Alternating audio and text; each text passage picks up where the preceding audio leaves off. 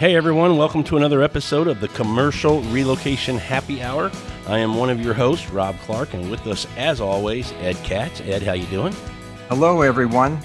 Ed, we have a, a, a really awesome guest today, and I'm excited to have him on and, and get this conversation going. I mean, I'm, I'm very excited. I don't know how you feel. We really do. We hit we hit this one out of the ballpark. You know Vince, and and uh, this is Vince Burano who is is joining us. And, and Vince, did I say your name right? Burano? You did. Thank you. Yes. Uh, let me tell you a little bit about Vince. Vince has been the vice president of sales for the commercial division of JK Moving for more than six years. And, you know, from barely being a blimp on the radar in that DC area, that Baltimore area, uh, their office moving revenue has grown tremendously over the past 20 years. And Ed, if you look back to 1999, they were doing just over 300,000 a year. And then they took some guy's seminar, I don't know who it was. They started, you know, implementing these practices and procedures that they thought would make them better. And turns out now they're the number one mover in DC, doing millions in the commercial sandbox. How about that? There's the commercial, everyone. Yeah. They they were they took their first IOMI International Office Moving Institute office moving seminar back in 1999. And Isn't that amazing? True. So a little yep. bit more about Vince. His reputation in the industry uh, is that he brings the best out in people he manages by focusing on their personal and professional development. We know how important that is. Uh, he's an avid reader. He strongly believes in continuous training, learning, and leadership development. I mean, Vince has been in sales management for about 30 years. Um, with experiencing uh, selling both products and services to businesses and to the government. Uh, Vince's education, he has a bachelor's in philosophy from the Catholic University of America and an MBA from George Washington University. Man, sounds like we have quite a guest today, Ed.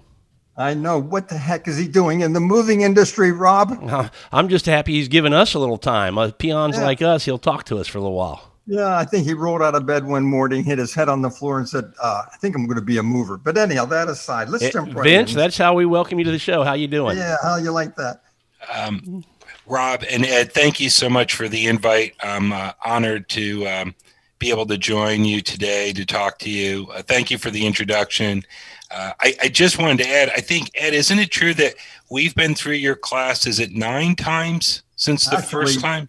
Uh, actually, 11 times. 11 times. I, right. I apologize. Yeah, 11 times over the years. And, and thank you so much for all you've done for the industry as well as helping us to become the number one mover in uh, greater Washington, D.C. I would take that one step further. If you look at what you've been doing, you're the number one office mover in the world. There, no one has your depth, your everything that you have. But anyhow, just, just I, I, would in. like to put it just in a little bit of perspective for people who are listening to the show and go, okay, you know, they do a lot of revenue. Okay, good for them.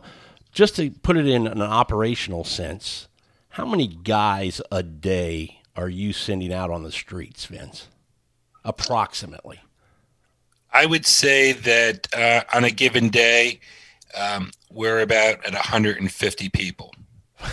That's that's amazing. I mean, I just think that's just amazing that you guys send that many guys out. You're continuously that busy. I mean, that just tells people you're you're doing things right in that area that everybody wants to use you guys. Yeah, and the, and the, other thing is those people are all uh, employees of JK. I think that's a huge thing. Part-time. Yeah, I think that's a huge thing to mention, and I know Ed, you do as well, just based on the training. Yep, no subcontractors, right? No, very little, and, usually in areas that we don't have a specialty to support a project for a client. Amazing, unbelievable. Vince, I got to ask you, with your background and your experience, and you're probably the most the most well-read person I've ever known. What do you see as the difference between management and leadership? Could you give us some enlighten us on the difference? Um, I think that's a great question, and it's one that um, you know I often think about and read about. Peter Drucker um, had a great quote. He said, "Management is doing things right, but leadership is doing the right things. And I think there's a lot of sound logic in that. Um, in order to be an effective leader, you have to have good management skills. But being a manager doesn't mean that you're a leader. Leadership is much more encompassing in the sense that the first duty of a leader is to create more leaders. And today there's a shortage of leadership, I think, across all organizations. You can't have too many leaders. And everybody is uh, called to lead themselves first, but also to learn how to, to lead other people. And, um, you know, we spent quite a bit of time at JK developing a culture of leadership because while you can have management which is important it's a function of the business it doesn't gonna it's not gonna inspire anybody to be their best. You know management is about process and checking the boxes but um, leadership is is much more intense in the sense that that is going to be the thing that makes people become what they only imagine they could be. So uh, obviously you know that that makes me think about a lot of things that I don't know about you, but one of the things that comes up is obviously leadership is important. And I always think about, you know, maybe I'm asking a question that you don't want to share your secrets on, and you don't have to. You can answer it somewhat vaguely if you would like.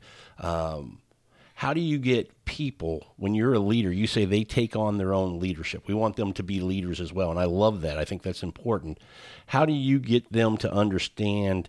Kind of what their sandbox is, where where their leadership is able to reign, and where the boundaries are that you can't go over these lines, so that they can continue to kind of build on that confidence of being that decision maker, those leaders making. Yeah, that, that's a that's a very good question. Um, I think it's one of these skill sets that can be learned. Okay. Uh, I I believe that there are some people who have innate um, skills characteristics, personality that lends them to be more effective leaders. But the fundamentals of leadership can be learned by anybody. And one of the things, and I, and I love this author, John Maxwell, he talks about proximity. He talks about having to be close to leaders to learn from them. It's something you have to observe and participate in.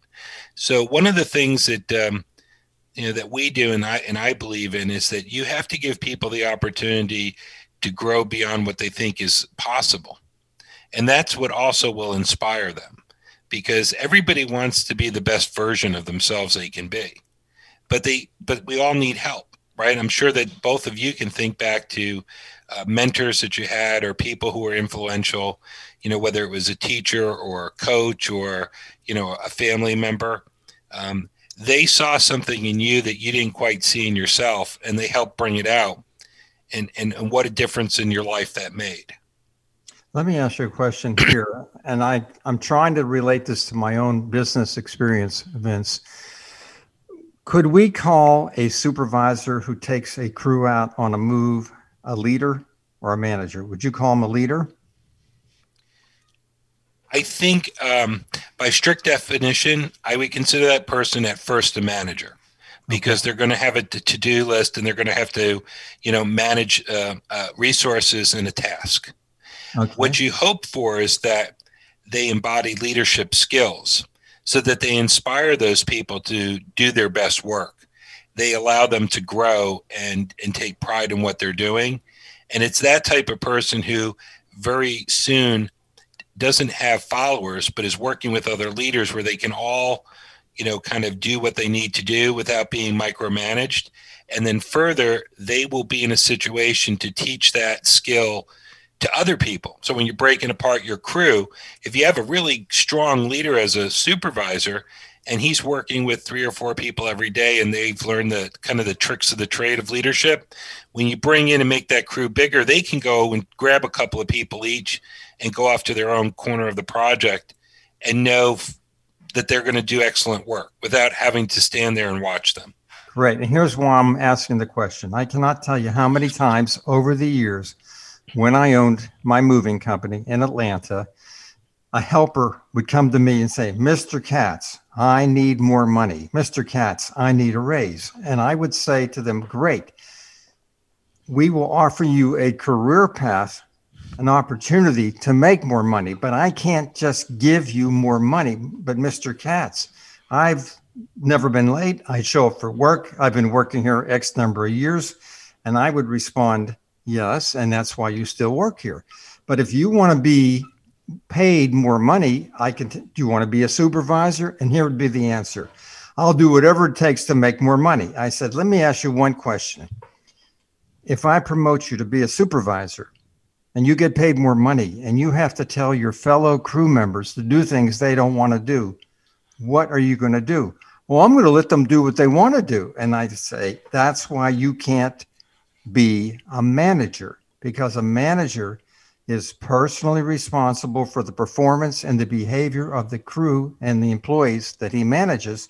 And if you let them do what they want to do, then everything will be out of control. So you can't, that's not a career path for you. But we have other jobs, other positions in the company, but that's one you will not be able to fill if you're worried more about being liked and being popular by your fellow crew members. You got it? Yeah, okay, Mr. Katz. Right. Yeah, there's a there's a I think it's a great story, Ed, because there's a distinction that somebody told me many many years ago, is that um, you can either be well liked or well respected. There's two different things. And I think that Colin Powell had a great quote when he said, if you're in a leadership position and you're not occasionally pissing people off, you're not doing your job. so, um, you know, you take these little things into into consideration, but um, it's very important for people to understand that um, you can be a leader without a title. I'm sure that in your company at you know back in the day, there were uh, young men and women um, who were part of the crew who were leaders and they didn't they weren't a supervisor or a project manager or a foreman. It's just that they behaved in such a way and exhibited the um, the, the behaviors you would want modeled by other people, and that's what's so important you can, you can pin a title on somebody, but giving them, you know, a, a gold star on their hat doesn't make them a leader. Um, and and uh, you see a lot of that today, where people have a title, and they confuse that it is not um, that they have any sort of privilege. It's that they have a greater sense of responsibility to other people, and that that is sometimes lacking. No, I totally agree with you. And I always think about, you know, we use the term natural leader, right? You know, just people just gravitate to that person when he leads or, or is doing a task and needs people to kind of join him in it. They just naturally do. They just say, hey, you know, Jimmy's doing that. Let's go help Jimmy. It's just becomes that way from the way he carries himself and, and does his work and takes pride in what he's doing. And it just kind of contagious. It, it is. And I, I think that's a great word. You know, they take pride in themselves, right? Yeah. And that they want to do a good job. And, and I think that's an important aspect. You know, leaders need to be of the mindset that everybody's showing up to do their best work. And as a leader, it's your responsibility to make sure that you've got an environment where you're giving them the right tools, the right education, the right resources, the right support so they can do their best work. Um, there's a lot of companies that really exhibit that. Uh, and you see that every day. You know, it might be one of your favorite restaurants. It, it might go to a store or, or, or have another service you're engaged with. You tend to see the people who are doing it, not because they're making 50 cents more an hour than they were last week. That's not relevant. They're doing it because they feel that they are a part of a bigger mission. And everybody wants to be both acknowledged as well as be part of something bigger than themselves. A lot of people today refer to that as the why. And you see that in younger people in particular. They're going to work, and yes, they're looking to make a certain amount of money, right? They're coming out of school or out of high school, and they need to make a certain amount of money. But if you look at them and start to talk to them about what's important, they'll certainly turn down some amount of money to work for an organization that's going to take an interest in them, that's going to help develop them, that's going to acknowledge and recognize them that money is not everything. It's generally, from a lot of uh, third party research, the fourth reason why people leave a company. It's yeah. not the number one reason. They usually quit because they have a very bad relationship or poor relationship with their immediate supervisor leader. Um, they, and and and it's it's that that drives people away um, rather than just that you know a couple more dollars in their pocket. And if you're a man, we need to be appreciated, right? Isn't that how, like, I know how my wife controls me. She's, she appreciates if I do something she wants me to do. I, I'm I'm liking this topic of leaders and managers. I think for a lot of people, this is uh, some great insight and insight and a little thought provoking for them Just trying to you know think about this maybe a little bit differently when we use the term manager and leader. Uh, when we were talking just a second ago, Ed, and you brought up the great question about the crew and the supervisor and how would he be identified, and Vince, you mentioned he would be a manager, and people who are already in the commercial uh, sandbox that are listening to this podcast might go, okay, yeah, leaders are going to be more your salespeople, your you know people in the office, admins, you know, sales managers, whoever that might be. We're going to kind of have that definition of leader on them. Is there an example of somebody having the title of leader on the operational side?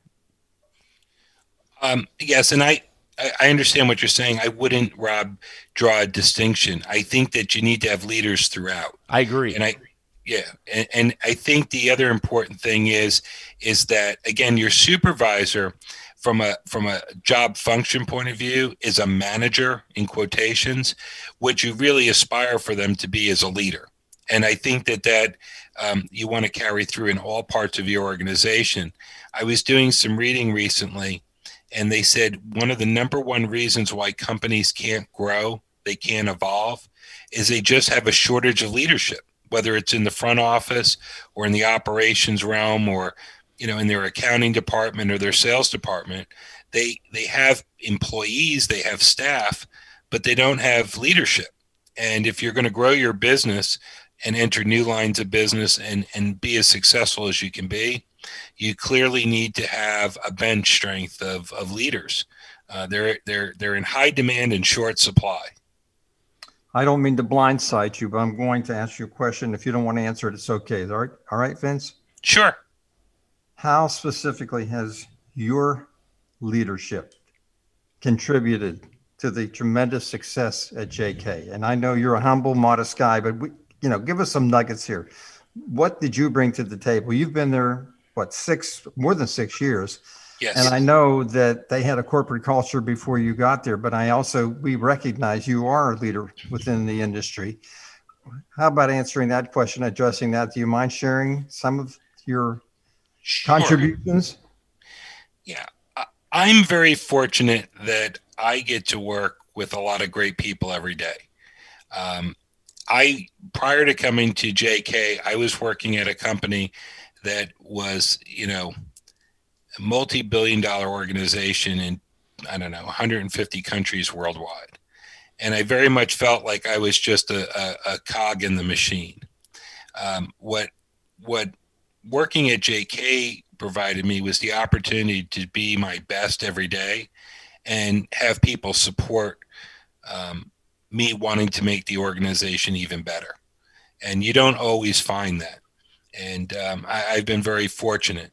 I think that um, one of the things that I was able to do to build on the positive culture that already existed was again to um, you know work on this culture of leadership and have everybody um, to some degree participate and creating this environment where we really believe in that there's winning and learning there's not winning and losing um, and that we uh, found that we are better together than we are individually.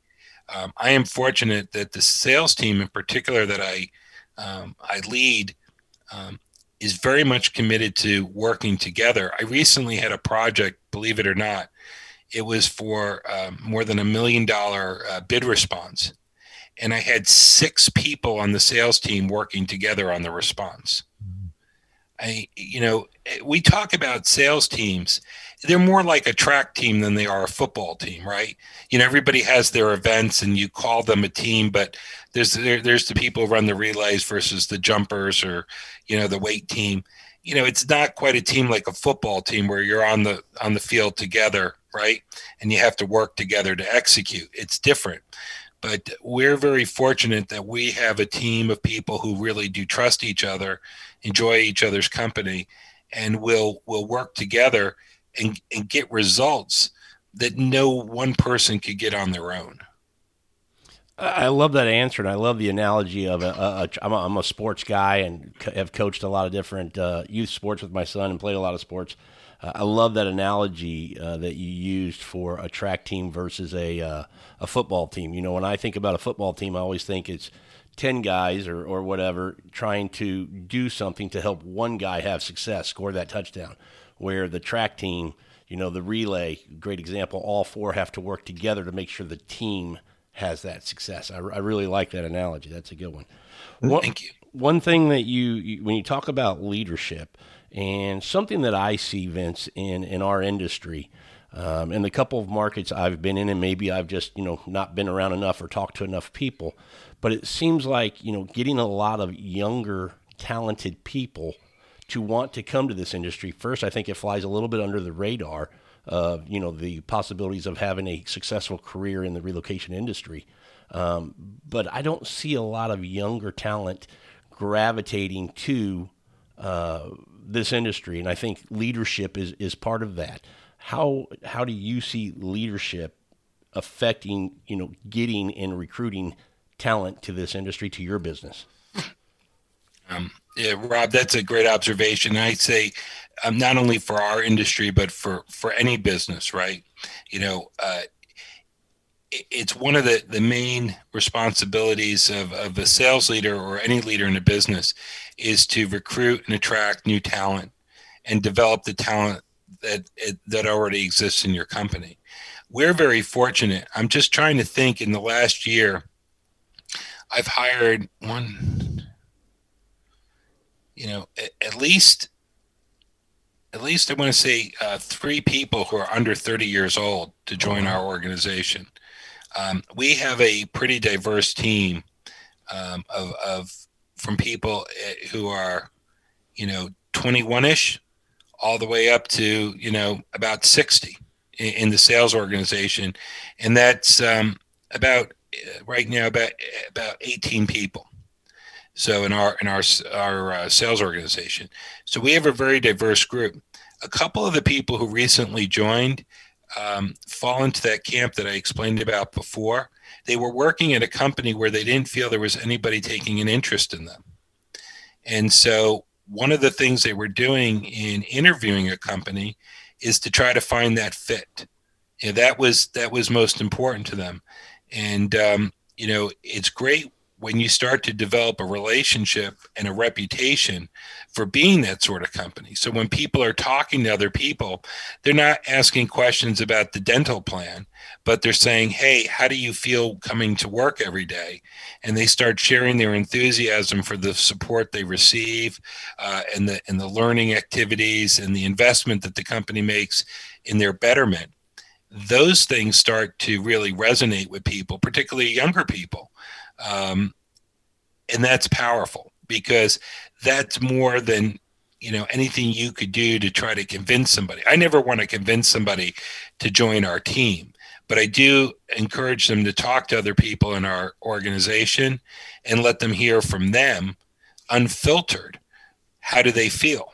And um, you know when they when they come back to you after you know having some of that exposure or better yet a couple of people um, joined our company because a friend worked there. And they, they said, I had one person tell me, all he does is brag about it. So I want to come work here. you know, those things you can't, uh, you almost can't buy the advertising, Rob. Yeah, I was going to say, you no, know what I mean? No bigger compliment than that. Absolutely. Um, and that's something you have to watch all the time. You know, um, I, not to quote Peter Drucker again, but he has a great thing about, you know, uh, cultural elite strategy for breakfast. And um, your culture is the most important thing as a leader that you're cultivating in your organization. If you get the culture right, you don't need as many rules. You don't need as much oversight. You don't need, um, you know, to, to, to, always be there um, to ensure that things are going to go well. When you've got the right culture, you've got people who are empowered, who understand how to make good decisions about the company as well as the client, how to balance those factors. And, and you can be a much more successful organization because if you've only got you know one big brain walking around and doing everything you're limited by what that person can do as compared to having a whole team of people who can um, grow the business. You're, you know, you're, you're dropping some great things, though. I love that quote. Culture will eat strategy for breakfast. I mean, I'm going to use that. I'm going to steal it if you don't care. That's awesome. Vince, I'm, I'm sure you're aware of this situation, but one of your former salespeople who was at JK under your training and motivation and leadership, he was there for six years. He left. So you create an embryotic if there's such a word, atmosphere. You hatch, he hatched, moved to Phoenix, and started up the a commercial division of a uh, a moving company that was 100% household goods. Right, After right. his first year of being there, he hit the ground running. He hit the ground running. He did over a million dollars in local office moving revenue the first year. He's still there.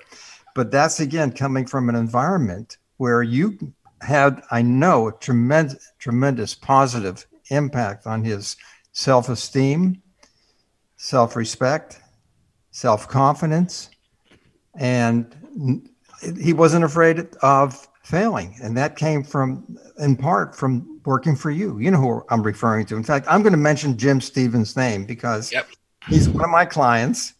He, he talks about JK all the time and you and I know he he he misses the family, but he you know you you helped him go out and create something on his own. There's a perfect example of it. Yeah, I, am very proud of Jim Stevens. Uh, he's done an excellent job, and just to build on, you know, the success that he brought to that organization, he recently hired a young man, uh, Ethan Delahanty, who played baseball with my son growing up did an internship at JK, decided after college that he wasn't going to go into, I don't know, some type of analytics, that he wanted to go into sales. And um, he went, went out and he worked for a local junk removal company. And he since got recruited by Jim Stevens wow. to move to Phoenix to open up um, their division of a, you know, kind of a, a uh, junk removal that tie into the commercial and residential. So now I have double the reasons to go out and uh, visit them in Phoenix because uh, I've got uh, two people, and it, it's just great stuff. And, and, to your point, you know, it's um, it's really humbling when you're involved in a leadership role. Um, the impact that you can have, good or bad, on in other people's lives. And so it's a huge responsibility. You know, we've been talking about leadership, um, you, know, you know, kind of theory, but but really in practice, it's a very personal thing. And and I and I oftentimes talk to people where they say, well, you know, it's business, it's not personal. I'm like, no, it's personal because you're dealing with people. And so if you don't keep that in mind, um, you, will miss the point right? You'll you'll miss the the real impact that you either could have or should have um, working with other people. Yeah, I think people listening to this are are absolutely going to take away that you know people are the most important piece of the puzzle to JK's success. Um, it's it's not any kind of rules or you know things that you guys put in place. It's actually you know the people and, and allowing them to, like you said early on, reach the potential that you see in them that they may not see yet. And I think that's a great thing. And I think the other thing is if people have been paying attention, I really love that, you know, I'm listening, Vince, and, and you absolutely believe what you are saying because every time you mention your team, you have not said manage, you always say lead. And I think that's, uh, I mean, it's just proof that you practice what you preach. I mean, it's just awesome. Yeah, I appreciate that. I will tell you um, that it hasn't always been that way. You know, when I first went into management, to use that word, I had just turned 27 years old and I moved from New York down to Virginia and I was in a different industry. And I look back on, on how I behaved at times and what a jackass I was. I will tell you. I mean, if I could go back in time, I'd kick myself. Um, but the reason I bring that up is not to call attention to myself. It's simply to say that we can all get better. And I think the first thing you have to do is just do a real self assessment and decide whatever it is or whatever point you are in your leadership journey if you just want to get better you know to seek out some other people get close to them see what they're doing you know um, read about it talk to other people listen to podcasts uh, everybody can improve. Again it, it's like any any other skill it can be taught and it can be learned as long as you commit to it. You know i i'm not bragging here i'm just confessing. I have taught over the years more than 100 in person IOMI office moving seminars. And you get to see a lot of things. I've, I've traveled all over the United States, all over Canada, and all over the UK teaching my in person seminar. And I witnessed, I have really witnessed firsthand substandard leadership. And one of the things I, I noticed, I'm not saying there's a direct relationship, but before I, I ask you a question, I am thinking back now, and 99% of the time when I taught the in person seminar, the owner or the leader, whatever you want to call a general manager, whatever, would attend the training, would attend the three day seminar. Every so often, that leader did not attend. And what I saw was when there was nobody there who was a leader, the listeners, the audience, my students would bob their heads for three days and smile. But I think when I left, very few of them adopted or implemented much of what I taught or preached. But getting back to a leader, a leader attended the three day seminar, whether he or she needed it or not. And I think that was a, you know, lead by example. You know, so my question to you is this, Vince, what do you think happens to a team when they're being led by a substandard leader? What what happens to the company? You, can you reflect on that? Yes, and and I think that without exaggerating, anything that's bad or negative can happen. Uh, to me, that's how impactful the wrong leader can be in an organization. Um, they can they can damage culture or not promote the right type of culture. They can certainly attack morale. Um, they can foster poor decision making, um, lack of focus, lack of development. They can ruin customer experience. You know, do, you know what kind of customer experience can you possibly have if the people who work for you are miserable? What kind of interaction are they having with your clients? Um, and I think in the end, it'll, it'll hurt your growth and profitability uh, in, in more ways than you can count you know, it's funny that you mentioned that um, there were times that the leader, you know, did not stay for the training. And I recently was reading a book and it, and it really occurred to me this is pretty powerful. As a leader, you're always on stage, but you don't really understand that. But when you walk down the hall, whether you're upbeat and positive or you're got your head down and you're sulking, everybody else is looking to you for clues as to what's going on. And that's what I mean that you're on stage. It's not that you're more important, it's just that everybody else is observing you. And you really need to be aware of that because your impact, even if you're not trying to, um, you know, bring people up or down, the very fact that you have you don't manage your own uh, behavior, your own mood, you you have a tremendous influence on other people, and you really need to be aware of that. If that person had been in the room for those three days, the message they would be sending is that this is very important. We're committed to this, and I expect you to do it. By the person coming in and then leaving the room for three days said, I have more important stuff, you know, with all due respect, that I have more important stuff to do. This is only marginally important and, and I think that's unfortunate. You know, a, you, you got to be really, you really have to be careful what kind of message you send, especially when you're not talking. Remember, it's not what you say; it's what you tolerate um, that really becomes the standard. Wow. How about that answer, Ed? Oh, that's pretty powerful. Yes, it is. talking about leadership and talking about you know Ed having some has seen some substandard leadership in our industry putting you on the spot again, Vince.